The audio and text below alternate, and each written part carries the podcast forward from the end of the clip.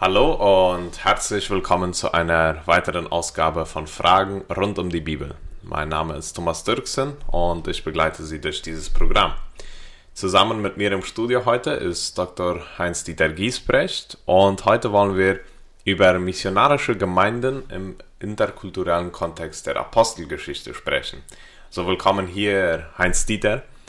Wenn es um Apostelgeschichte geht, dann ist es ja ein Buch, das wir immer halb kennen. Ja? Wir, wir wissen, es geht um Geschichten, wir kennen noch einige Geschichten davon, besonders wenn es dann um Paulus geht oder um Pfingsten, das sind die Geschichten, die wir so kennen. Aber es sind vielleicht auch viele Details oder viele Konflikte im Hintergrund, die man vielleicht nicht so mitbekommt, wenn man nur einzelne Geschichten rausliest. Ja? So, vielleicht wäre es gut, bevor wir dann über die missionarische Gemeinde sprechen, einmal einen kurzen Überblick über das Buch zu gewinnen und zu wissen, worum geht es in der Apostelgeschichte und was ist so die zentrale Botschaft. Ja, genau. Das, äh, die Apostelgeschichte ist ja, so wie der Name sagt, besteht aus Geschichten, die im Zusammenhang stehen mit den Aposteln, die ja die Jünger mhm. Jesu waren, die Augenzeugen seiner Auferstehung, die äh, dann auch die ersten Leiter der Gemeinde, der Ur Urgemeinde waren. Ähm, das ist ja aber ein, nicht jetzt ein, eine komplette, ein kompletter Bericht mit allen Details, sondern das ist eigentlich mehr eine Beschreibung, wie sich die Gemeinde nach den Vorstellungen Jesu dann in Raum und Zeit weiterentwickelt hat. Und wir wissen ja, äh, dass die Apostelgeschichte von Lukas dem Arzt verfasst wurde als Folge von seinem Lukas-Evangelium. Das heißt, das Lukas-Evangelium hört praktisch mit der Auferstehung und Himmelfahrt Jesu auf und die Apostelgeschichte fängt wieder mit der Zeit kurz vor seiner Himmelfahrt an und dann geht es aber weiter mit Pfingsten und die, äh, der Entstehung der Gemeinde. Es ist also eine, ein historisches Buch, äh, es ist aber auch ein theologisches Buch, da werden viele Überzeugungen und Werte von dem, was Gemeinde sein soll, äh, sehr schön verpackt mit den Geschichten. Das ist nicht nur einfach ein Bericht, hm. sondern das ist auch eine Theologie, die beschrieben wird. Und es gibt ähm, Experten der Bibelauslegung, die sagen, eigentlich ist dieser Name Apostelgeschichte nicht so ganz der geeignete Name. Dieser Name ist, steht ja auch nicht im, im Urtext, sondern der wurde später äh, so als Kategorie hm. dazugefügt es sollten eigentlich weniger um die Geschichten, es sollte eigentlich weniger in dem Namen darum gehen, dass die Apostel so im Vordergrund stehen, sondern mehr, dass der Heilige Geist, der durch die Apostel wirkt, hm. ähm, mehr betont werden sollte, auch in dem Namen. Warum? Weil es gibt kein Buch des Neuen Testaments, in dem der Heilige Geist so oft erwähnt wird, wie in der Apostelgeschichte. 50 Mal äh, etwa wird der Heilige Geist erwähnt. Und der Heilige Geist ist der missionarische Geist Gottes. Und der bewegt Menschen, Grenzen zu überschreiten, um das Evangelium zu verkündigen, auch kulturelle Grenzen. Und wir sehen das sehr schön beschrieben in der Apostelgeschichte. Im ersten Teil ist Jerusalem im Mittelpunkt, da wo Pfingsten passierte, da wo die Gemeinde gegründet wurde und die Hauptfigur ist Petrus. Und dann im zweiten Teil, das ist so bis zu einer Apostelgeschichte 12, 13, ja 12 eigentlich, 11, 12 ungefähr. Und dann im zweiten Teil äh, ist dann eine andere Stadt im Mittelpunkt, nämlich Antiochien in Syrien. Und das war ja die Basis, von der aus Paulus seine Missionsreisen äh, äh, begann. Und da ist dann Paulus mehr im Mittelpunkt. Und was auch sehr auffallend und interessant ist, das Ende der Apostelgeschichte. Das ist eigentlich kein Ende. Das ist kein abgerundetes Ende, sondern da wird einfach nur im letzten Kapitel gesagt, Paulus sich in einer Wohnung befand, wo er einen Gerichtsprozess hat. Er war also zu Hause sagen, er durfte langen, aber hatte frei. Er hat freimütig das Evangelium in der Hauptmission in seiner Mitte Und damit wird sozusagen Ende. Evangelium geht weiter, es kann auch nicht werden, äh, aber mit einem offenen Ende. Und insofern ist die Amsterdam-Gemeinden sehr, weil sie lädt uns ein, im offenen Ende weiter, weiter Geschichte, Mission äh, zu also die Geschichte auch dazu online zu sein in, in, gewisser Hinsicht und im Umgang mit Konflikten auch. Sehen, dass die in der Apostelgeschichte ein Nahrungsjahr betreibt, der muss, dass die Gemeinde wächst, ja, und dass äh, Sachen sich ändern und hinzukommen und einige vielleicht auch hinweg, ja, und äh, und wir sehen, dass die Gemeinde in der Apostelgeschichte einen ein Wendepunkt erlebt, ja, wo es jetzt nicht mehr nur um Israel geht, sondern auch um die Heiden auf einmal. Ja? Und was in diesem Umfeld, in diesem Interkulturfeld auch äh, einige Herausforderungen, die hervorkommen und wie gab sich dieser Wendepunkt? Ja, das ist ein sehr interessanter, eine sehr interessante Beobachtung, wenn wir auch die Evangelien mit der Apostelgeschichte vergleichen, dann sehen wir, da ist eine große, da passiert eine große heilsgeschichtliche Veränderung. Selbst Jesus hat ja noch, wenn wir mal Matthäus 10 zum Beispiel denken, an Matthäus 10 denken, Jesus hat ja seine Jünger dann in der Gelegenheit, wo er noch in, in seinen drei Wirkungsjahren war, ausschließlich zu den Stämmen Israels geschickt, um, um ihnen das Evangelium vom Reich Gottes zu predigen. Da steht in Matthäus 10 sehr ausdrücklich, also das so klingt sehr ausschließlich, ihr sollt jetzt äh, zu den verlorenen Schafen Israels gehen und sie sammeln um das Reich Gottes herum, um den Hirten, der Jesus Christus ist und der als Messias gekommen ist, ja. Diese Schafe sammeln um diesen Hirten herum.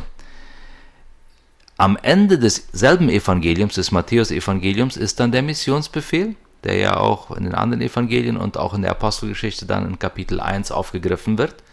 Und da heißt es mit einmal, alle Völker, das ganze Evangelium, Grenzen überschreiten, anfangen von Jerusalem, Judäa, Samarien und bis an das Ende äh, der Erde. So, das bedeutet, da passiert eine Veränderung und das ist nicht ein Widerspruch, sondern das ist eine, eine Entwicklung. Ja, die fängt in Israel an, so wie Jesus auch seine drei Jahre in Israel äh, zubrachte da sollte der Anfang gemacht werden, aber es sollte von Anfang an war das vorgesehen, auch von Jesus, dass sich das ausweiten sollte auf die ganze Erde. Und das geht ja noch weiter zurück, als überhaupt die Heilsgeschichte mit Abraham anfing, äh, in 1. Mose 12, äh, ganz am Anfang, als Gott sozusagen mit seinem Volk anfing, dann ist ja schon diese Perspektive, in dir sollen gesegnet werden alle Nationen der Erde. Und das fängt sich jetzt an, dann wirklich äh, in der Apostelgeschichte dann äh, zu realisieren. Aber das war eine sehr schwierige Phase. Jetzt ist sehr interessant, da wurde ja dann, ähm, wurden ja dann diese Almosenpfleger äh, herausgesetzt auf Empfehlung der Apostel, diese sieben Armenpfleger, wie man sie auch nennt. Und das waren wohl alles, so wie die Beschreibung uns das äh, vermuten lässt, mehr äh, Juden aus dem Hellenistentum. Und wahrscheinlich war der Leiter dieser Gruppe der Stephanus, ja. äh, der, von dem wir ja dann auch eine lange Predigt in Apostelgeschichte 7 haben. Und das ist jetzt auffallend, dieser Stephanus, der ja nicht nur Suppenverteiler war, sondern der auch dann nachher Missionar und Prediger wurde und in den Synagogen lehrte, in den Synagogen der Griechen. Äh, weil in Jerusalem gab es eine klare Trennung zwischen den hebräischen Juden, die, die, wollten, die sahen die anderen als Juden zweiter Klasse an, äh, die aus dem Hellenistentum, und deswegen versammelten die sich in extra Synagogen zum Gottesdienst. Untereinander war da also schon eine kulturelle Spannung. Ja. Und jetzt, dieser Stephanus, der aus dem hellenistischen Judentum kam, fing an, in den Synagogen zu predigen. Und als er dann seine Predigt hielt, als man ihn zur Rede stellte, und er dann seine Predigt hielt in Apostelgeschichte 7, dann hat er eine Sache sehr betont und er hat gesagt, äh, durch das Evangelium und durch Jesus Christus, der ja selbst gesagt hat, dass der Tempel in Jerusalem, äh, dass da kein Stein auf dem anderen bleiben wird, und der von sein, einem anderen Tempel sprach, nämlich von sich selbst, von, äh, dass er der neue Tempel sein würde, der äh, auferstehen würde zum Leben, ähm, dass seit Jesus Christus dieser Tempel in Jerusalem nicht mehr heilsnotwendig ist. Und das bedeutet die Konzentration auf Jerusalem, auf den Tempel und auf die ganze Tempelkultur, die wird aufgebrochen. Hm. Es geht jetzt um eine neue Jesuskultur, eine Zugehörigkeit zu Jesus. Das ist jetzt das Entscheidende und nicht mehr die Zugehörigkeit äh, zu einer Tradition, Tempeltradition.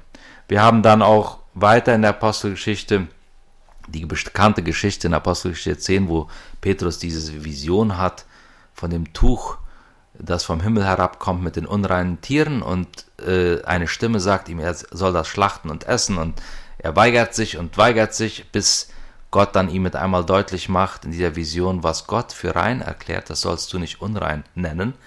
Und das bedeutet diese Reinheitsvorschriften im Alten Testament, die eine sehr starke Funktion der Absonderung hatten, auch kulturell, die werden jetzt aufgelöst. Die sind nicht mehr notwendig, weil das Evangelium inklusiv ist. Das umfasst alle Menschen und Kulturen. Und das war ja eine Vorbereitungsvision auf den Besuch bei Cornelius, dem heidnischen Hauptmann, der ganz fertig war, um das Evangelium zu empfangen. Nicht nur er, sondern auch viele andere. Es wiederholte sich das Pfingstwunder bei ihnen, äh, als Petrus dahin kam und es entstand Grenzüberschreitung. Wir sehen aber auch, dass dieser selbe Petrus, der diese Vision hatte und diese Erfahrung bei Cornelius, dass der auch wieder Rückfälle hatte. Äh, das beschreibt das Neue Testament sehr lebensnah und das geht ja uns auch so. Ähm, äh, da wird zum Beispiel von Galat, in Galater 2 berichtet Paulus davon, dass er einen öffentlichen Konflikt mit Petrus hatte. Nämlich in Antiochien waren sie zusammen und das war eine interkulturelle Gemeinschaft schon mit Leuten aus dem aus Heiden, heidnischem Hintergrund, die Christen geworden waren. Man aß zusammen und dann kamen gewisse sehr strenge Judenchristen aus Jerusalem, die noch sehr stark von der Absonderung von der Absonderung der Juden überzeugt waren und auch eigentlich meinten, die Neubekehrten müssten erst nochmal beschnitten werden und die jüdischen Zeremonien und so weiter beachten, um wirkliche Christen zu sein. Und die noch immer daran festhielten, dass sie deswegen auch nicht mit Unbeschnittenen, also mit Nichtjuden, zusammen an einem Tisch aßen, weil sie sich nicht verunreinigen wollten. Hm. Als diese konservativen Christen von Jerusalem kamen, dann mit einmal wollte Petrus nicht mehr mit den Heidenchristen zusammen essen, und war unter Druck. Und Paulus der ließ das nicht einfach nur so geschehen, sondern der sagte, wenn wir hier nicht was machen, dann verraten wir das Evangelium. Dann sagen wir, dass das einfache Evangelium von Jesus, wo man durch den Glauben selig wird, dass das nicht mehr ausreicht, dass noch etwas dazukommen muss. Und deswegen konfrontierte er den Petrus da öffentlich, davon berichtet er in Galater 2, 11 bis 16. So, das sind einige Beispiele, wie dieser Lernprozess sehr hart war. Für, besonders für die, die aus dem Judentum kamen und noch die, die sehr überzeugt, noch von diesem Absonderungsgedanken überzeugt waren, ähm, das war für sie eine sehr schwere Lernerfahrung, aber der Geist Gottes bewegte sie, sie blieben deswegen Menschen, hatten Rückfälle, so wie Petrus und andere, ähm, aber der Geist Gottes bewirkte schrittweise eine Veränderung. Jetzt war ja der Tempel in Jerusalem lange sozusagen ein religiöses Magnet gewesen. Ja, mhm. es hatte sehr viele Vorteile, dass dieser Ort ein heiliger Ort war, wo sich die Christen und die Juden halt trafen. Mhm. Und äh, auch Pfingsten entstand ja dadurch diese, Entwe äh, diese Erweckung, dass so sehr viele Menschen sich dort zusammentrafen. Mhm. Ja. Genau. Und jetzt ist Jerusalem und der Tempel an für sich aber schon nicht mehr der Mittelpunkt und dann müssen andere Modelle erfunden werden. Ja, wie kommen wir dann jetzt zu, zu, den Menschen, wenn es jetzt nicht mehr darum geht, dass wir warten, bis alle herkommen? Ja? So, welche Modelle entwickelten die ersten Christen, um den Missionarsauftrag überzeugend zu leben? Das ist ja auch sehr interessant nachzuvollziehen, äh, wie diese Modelle entstanden. Äh, eigentlich, als Stephanus gesteinigt wurde, Apostelgeschichte 7, dann begann ja eine Verfolgung in Jerusalem. Und diese Verfolgung, da kann man sich sehr gut vorstellen, wenn man zwischen den Linien liest, dass das die nationalistischen Juden waren, die sagten, diese Christen, die stellen unsere Werte in Frage, weil sie nicht mehr so am Tempel festhalten und an dieser Exklusivität. Und es entstand eine Verfolgungsbewegung und die ersten, die, die sozusagen rausgingen oder vertrieben wurden aus Jerusalem, das waren gerade diese hellenistischen äh, Juden, die aus dem Hintergrund kamen. Und die verbreiteten sich dann nach Samarien hin und dann auch darüber hinaus weiter bis nach Syrien hin. Und da ist eine, war eine sehr bekannte Stadt Antiochien in Syrien. Das war wohl die drittgrößte Stadt des Römischen Reiches. Ähm, uh, etwa, es wird geschätzt, so etwa 250.000 Einwohner. Sehr interkulturelle Stadt. Und diese in dieser Stadt fingen dann diese vertriebenen Christen, also die Verfolgung war eine Art, wie, wie Lukas stellt das so hin, als ob Gott die Verfolgung zulässt, damit das Evangelium sich verbreitet. Ähm, damit die Leute nicht in dem Nest bleiben in Jerusalem, wo es so schön warm und gemütlich war, sondern dass die rausgehen, dass die, so wie eine Vogelmutter das den Vogel dann einmal über die Nestkante schubst, ja, damit es fliegen lernt, so war dies ungefähr auch, ja. Und die, äh, diese Christen kamen also wahrscheinlich gerade von diesem Stephanuskreis, die also sehr stark äh, schon eine, eine breitere Vision hatten vom Evangelium. Die kamen dann nach Antiochien und das fällt auf. Äh, da wird dann gesagt, sie fingen an, bei den, unter den Juden in Antiochien zu predigen. Da war eine große, da war eine große jüdische Synagoge oder wahrscheinlich sogar mehrere.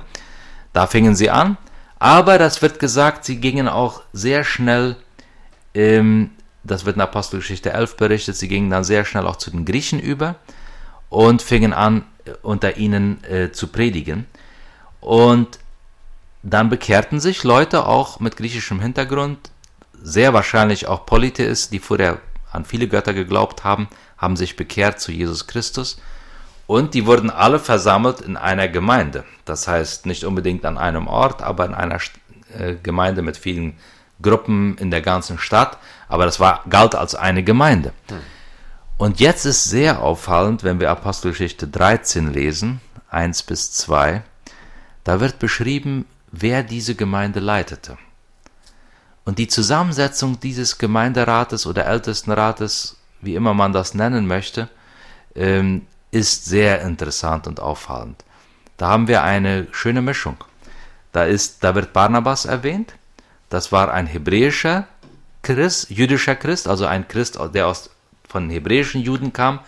Wahrscheinlich, ähm, also er war ein sehr wichtiger Brückenbauer. Auf jeden Fall, er hat ja zum Beispiel vermittelt, als Paulus sich bekehrt hatte, hat er Paulus zu den Aposteln nach Jerusalem gebracht und hat versucht, äh, den, den Aposteln klarzumachen, dies ist jetzt wirklich unser Bruder geworden, der vorher unser Verfolger war.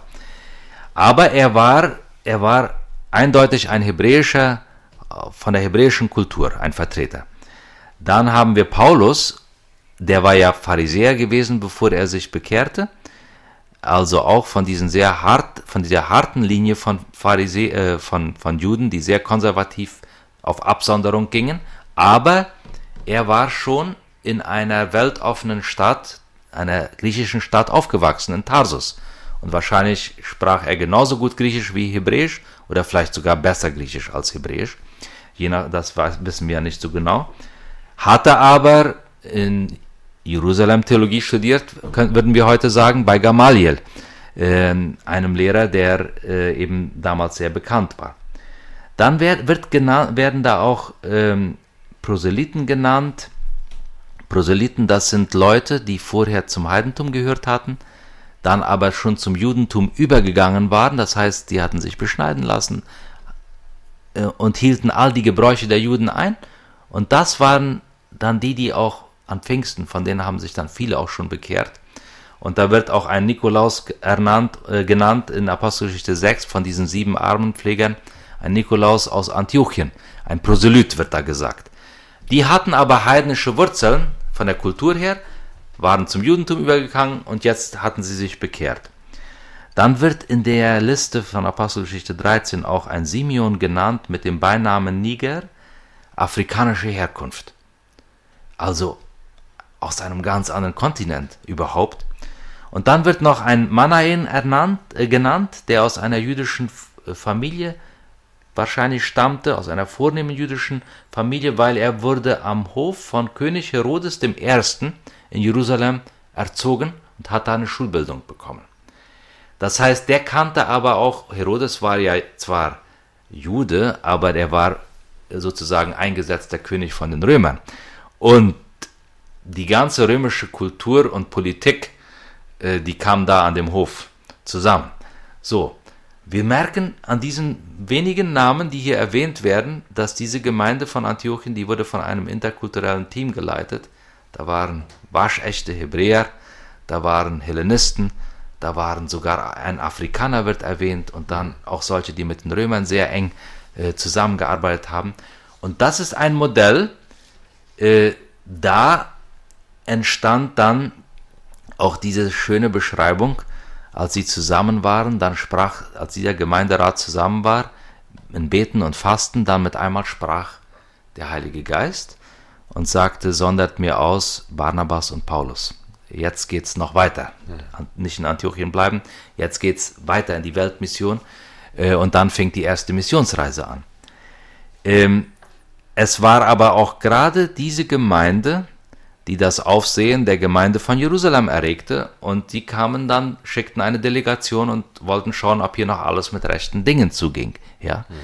das war gewöhnungsbedürftig, das war Veränderung, und dann kamen auch einige aus Jerusalem, wird in Apostelgeschichte 15 gesagt, die kamen nach Antiochien, und die sagten dann plötzlich, hey Leute, schön und gut, dass ihr Jesus nachfolgen wollt, aber euch fehlt noch das Entscheidende.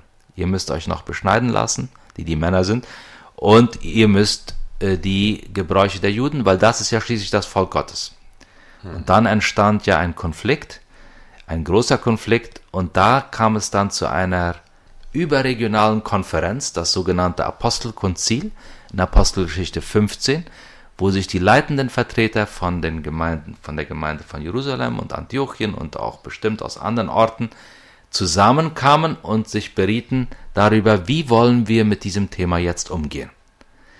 Und dass die Diskussion auf diese in Apostelgeschichte 15 zeigt dann, äh, dass die Apostel, auch die Apostel aus Jerusalem, sehr deutlich erkennen, Petrus und auch Jakobus, der Bruder von Jesus, der damals dann die Leitung in Jerusalem in der Gemeinde hatte, die erkannten dann sehr deutlich, wenn wir jetzt nicht aufpassen, dann fügen wir dem Evangelium etwas Menschliches hinzu.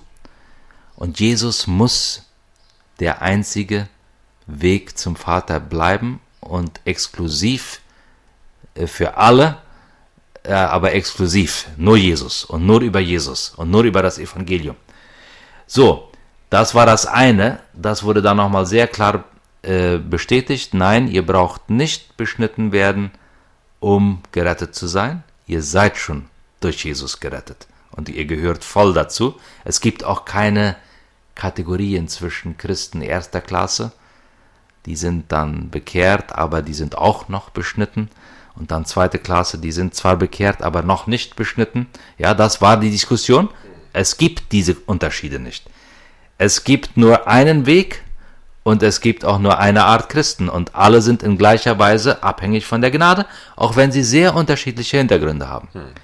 So, ähm, dann haben sie aber auch trotzdem gesagt und trotzdem wollen wir gerade in diesen Unterschieden respektvoll miteinander umgehen und liebevoll. Und wir wollen das, was anderen eben noch von ihrer Prägung her heilig ist, diese Werte, die wollen wir respektieren und, und nicht zum Anstoß sein. Und deswegen kam es ja dann zu dieser, ähm, zu dieser Definition in Apostelgeschichte 15. Wir ver verzichten freiwillig auf Götzenopferfleisch, weil das war für die, die aus dem traditionellen Judentum kamen, ein großes Problem. Wenn man das Fleisch aß, dann verunreinigte man sich, äh, so fühlten sie, ähm, durch, dadurch, dass das Götzen geweiht worden war und ein Teil wurde dann verkauft. Ja. Hm. Ähm, dasselbe mit Blut, mit Ersticktem und mit Unzucht, äh, also ähm, sexuelle Zügellosigkeit. Und das wurde dann sehr klar gesagt, daran halten wir uns, aber nicht, weil das ein Heilsweg ist oder weil das ein Zusatz ist zum Evangelium, sondern weil wir durch das Evangelium gerettet sind, handeln wir aus der Liebe und weil wir aus der Liebe handeln, respektieren wir auch das Gewissen des anderen und äh, gehen darauf ein. Also das wäre, wären so ein paar Beispiele, wie es in der Apostelgeschichte, wie Lukas das so schön beschreibt, äh, wie diese Veränderung dann langsam Fuß fasste. Hm. Das ist kulturübergreifend, äh, aber dennoch äh, nimmt man langsame Schritte, ja. So wie genau. Paulus auch, als er dann den Timotheus, kann mir jetzt ins Gewissen, als er dann den Timotheus mit auf seine Reise nimmt, dann lässt er ihn auch beschneiden, um mhm. nicht zum Anstoß für die, für die waschechten Juden zu sein, ja. So, wenn wir jetzt diese Geschichten so hören und in der Apostelgeschichte lesen, dann vernehmen wir ein gewisses Echo auch von dem, was in unseren Gemeinschaften passiert. Wir mhm. haben auch, besonders hier im Chaco, interkulturelle Gemeinden und besonders in den letzten Jahren mhm. wächst unsere, äh, wachsen unsere Städte sehr. Es kommen aus dem Ausland Menschen hinzu. Es kommen von verschiedenen indigenen Kulturen immer mehr Menschen hinzu. Und äh, dann kommt die Frage auf, was können wir diesem Ganzen von der Apostelgeschichte und dem Beispiel der Urgemeinde entnehmen und das in unserem interkulturellen Umfeld anwenden? Ja, das ist eine sehr wichtige Frage und ich möchte mal vier Beispiele erwähnen, die mir wichtig geworden sind bei diesem Studium der Apostelgeschichte in Bezug auf unsere Situation. Gerade auch äh, in den Chaco-Gemeinden. Ähm, ich würde mal zuerst sagen, wir wollen aufhören, zwischen Christen erster und zweiter Klasse zu unterscheiden. Ich glaube, das ist bei uns auch ein Problem. Ja? Also ich glaube, wir haben alle schon begriffen, dass wir auf demselben Heilsweg gerettet werden. Aber wenn, das da, wenn der, der dann sich bekehrt hat, auch noch Plattdeutsch spricht, dann hat er für mich irgendwie, ist er mir näher, mhm. als wenn das einer ist, der nur Guarani spricht. Ja? Und das darf nicht sein. Äh, diese Unterschiede, die sind, die sind da und die werden auch da bleiben und das ist auch nicht schlimm, dass, dass es die gibt, aber die haben, sollen keinen Stellenwert haben in unserer Beziehung. Das heißt, in unserer Beziehung sind wir Brüder und Schwestern. Kein Unterschied zwischen Christen erster und zweiter Klasse. Ich glaube, das ist sehr herausfordernd gesagt. Ich bin mir darüber im Klaren. Aber da müssen wir üben. Hm. Äh, das Zweite, was mir auffallend, auffallend geworden ist, oder aufgefallen ist, es, jede Kultur hat ja Werte. Ähm, wenn die Werte aber noch mit religiösen Überzeugungen verbunden sind, dann sind sie noch viel tiefer. Äh, bei den Juden haben, so wie wir gesehen haben, die ganze Tempelkultur und die Zeremonien äh, mit dem Essen und so weiter, das waren Werte, die mit Religion zu tun hatten und die ja sich sogar auf das Alte Testament begründeten. Ähm, ich glaube, dass wir als deutschsprachige Mennoniten auch solche Werte haben, die religiös belegt sind, ähm, weil wir eine sehr religiöse Kultur sind. Ja, wenn wir zum Beispiel sagen, wenn man wirklich wissen will, ob jemand bekehrt ist, ähm, dann erkennt man das darin, dass er zum Beispiel pünktlich ist, dass er nicht zu viel herumspaziert, sondern lieber arbeitet und dass er dann auch irgendwann auf den grünen Zweig kommt, wirtschaftlich. Hm. Das sind für uns wichtige Kennzeichen. Da merkt man, dass so ein Mensch wirklich äh, sich bekehrt hat. Das sind religiös belegte Werte. Wenn wir, da, da haben wir gewisse Werte an die oberste Stelle gesetzt, die für uns wichtig sind. Ja, wenn wir dieselbe Frage würden einem Latino stellen, dann würde er sagen, wenn ich wirklich wissen will, ob jemand bekehrt ist, dann erkenne ich das daran, ob er viel Zeit hat für seinen Nächsten. ja. Und dann sagen wir, das ist Faulheit, äh, zum Beispiel, ja. Und dann sind wir schon in einem Konflikt. Ähm, so, religiös belegte Werte, die haben, die sind besonders schwerwiegend und, und da müssen wir aufpassen. Und wir müssen auch sehr aufpassen, dass wir das, was unsere Kultur ist, nicht einfach noch religiös absegnen und sagen, so muss dann auch ein Christ sein. Das wäre die zweite Anwendung. Die dritte, was mir einfach, was mich sehr zum Nachdenken gebracht hat, ist gerade dieses Beispiel von Antiochien mit diesem interkulturellen Leitungsteam. Warum ist das wichtig, dass in einem Leitungsteam auch verschiedene Kulturen vertreten sind? Damit man die verschiedenen Stimmen hört und damit man auch auf die verschiedenen Bedürfnisse eingehen kann als Leitungsteam. Sonst beurteilt man das immer eben aus der mit der Brille oder aus der Perspektive der eigenen Erfahrung und der eigenen Kultur. Ja, ähm, ich glaube, dies ist ein sehr gewöhnungsbedürftiger äh, Hinweis, weil wenn ich mir so vorstelle, ich weiß, dass wir die Diskussionen auch hatten schon mal in unserer Gemeinde, wie ist das dann, wenn wir mit einmal würden die Sprache im Gemeinderat ändern müssen, ähm, das, weil da Leute sind, die nicht mehr Deutsch verstehen, dann würden wir auf Spanisch übergehen müssen, würde uns sehr schwer fallen. Ja? Und das ist vielleicht auch ein sehr großer Schritt. Das gibt auch kleinere Zwischenschritte. Aber schon nur, dass wir daran denken, da wo interkulturelle Arbeit passiert, dass da auch die vertreten sind, mit denen wir gemeinsam an einer Sache arbeiten, im Leitungsteam. So war es in Antiochien und ich glaube, das ist ein interessantes Beispiel. Und das Letzte, was ich erwähnen möchte, ist, ich glaube, diese Angst vor kultureller Überfremdung, die steckt uns allen in den Gliedern. So wie damals in der Apostelgeschichte, auch heute immer noch. Wir haben Angst, na, werden wir dann jetzt unsere Sprache aufgeben müssen? Werden wir jetzt unsere guten Gewohnheiten verlieren? Äh, wie wird das dann mit unserer Gemeindekasse sein, weil auch Menschen aus anderen Kulturen damit beteiligt sind? Äh, all das sind äh, berechtigte Ängste, die sind da. Ähm, diese Angst können wir aber nur überwinden, wenn wir lernen darauf zu vertrauen, dass wo Christus die Mitte ist, dass da diese Unterschiede zweitrangig werden. Und je mehr Christus in der Gemeinde die Mitte ist, wirklich in der Anbetung, in der Nachfolge, in der Jüngerschaft, im Dienst und wir uns immer wieder an Jesus Christus orientieren, äh, können wir diese Ängste auch abbauen und uns bei Christus begegnen.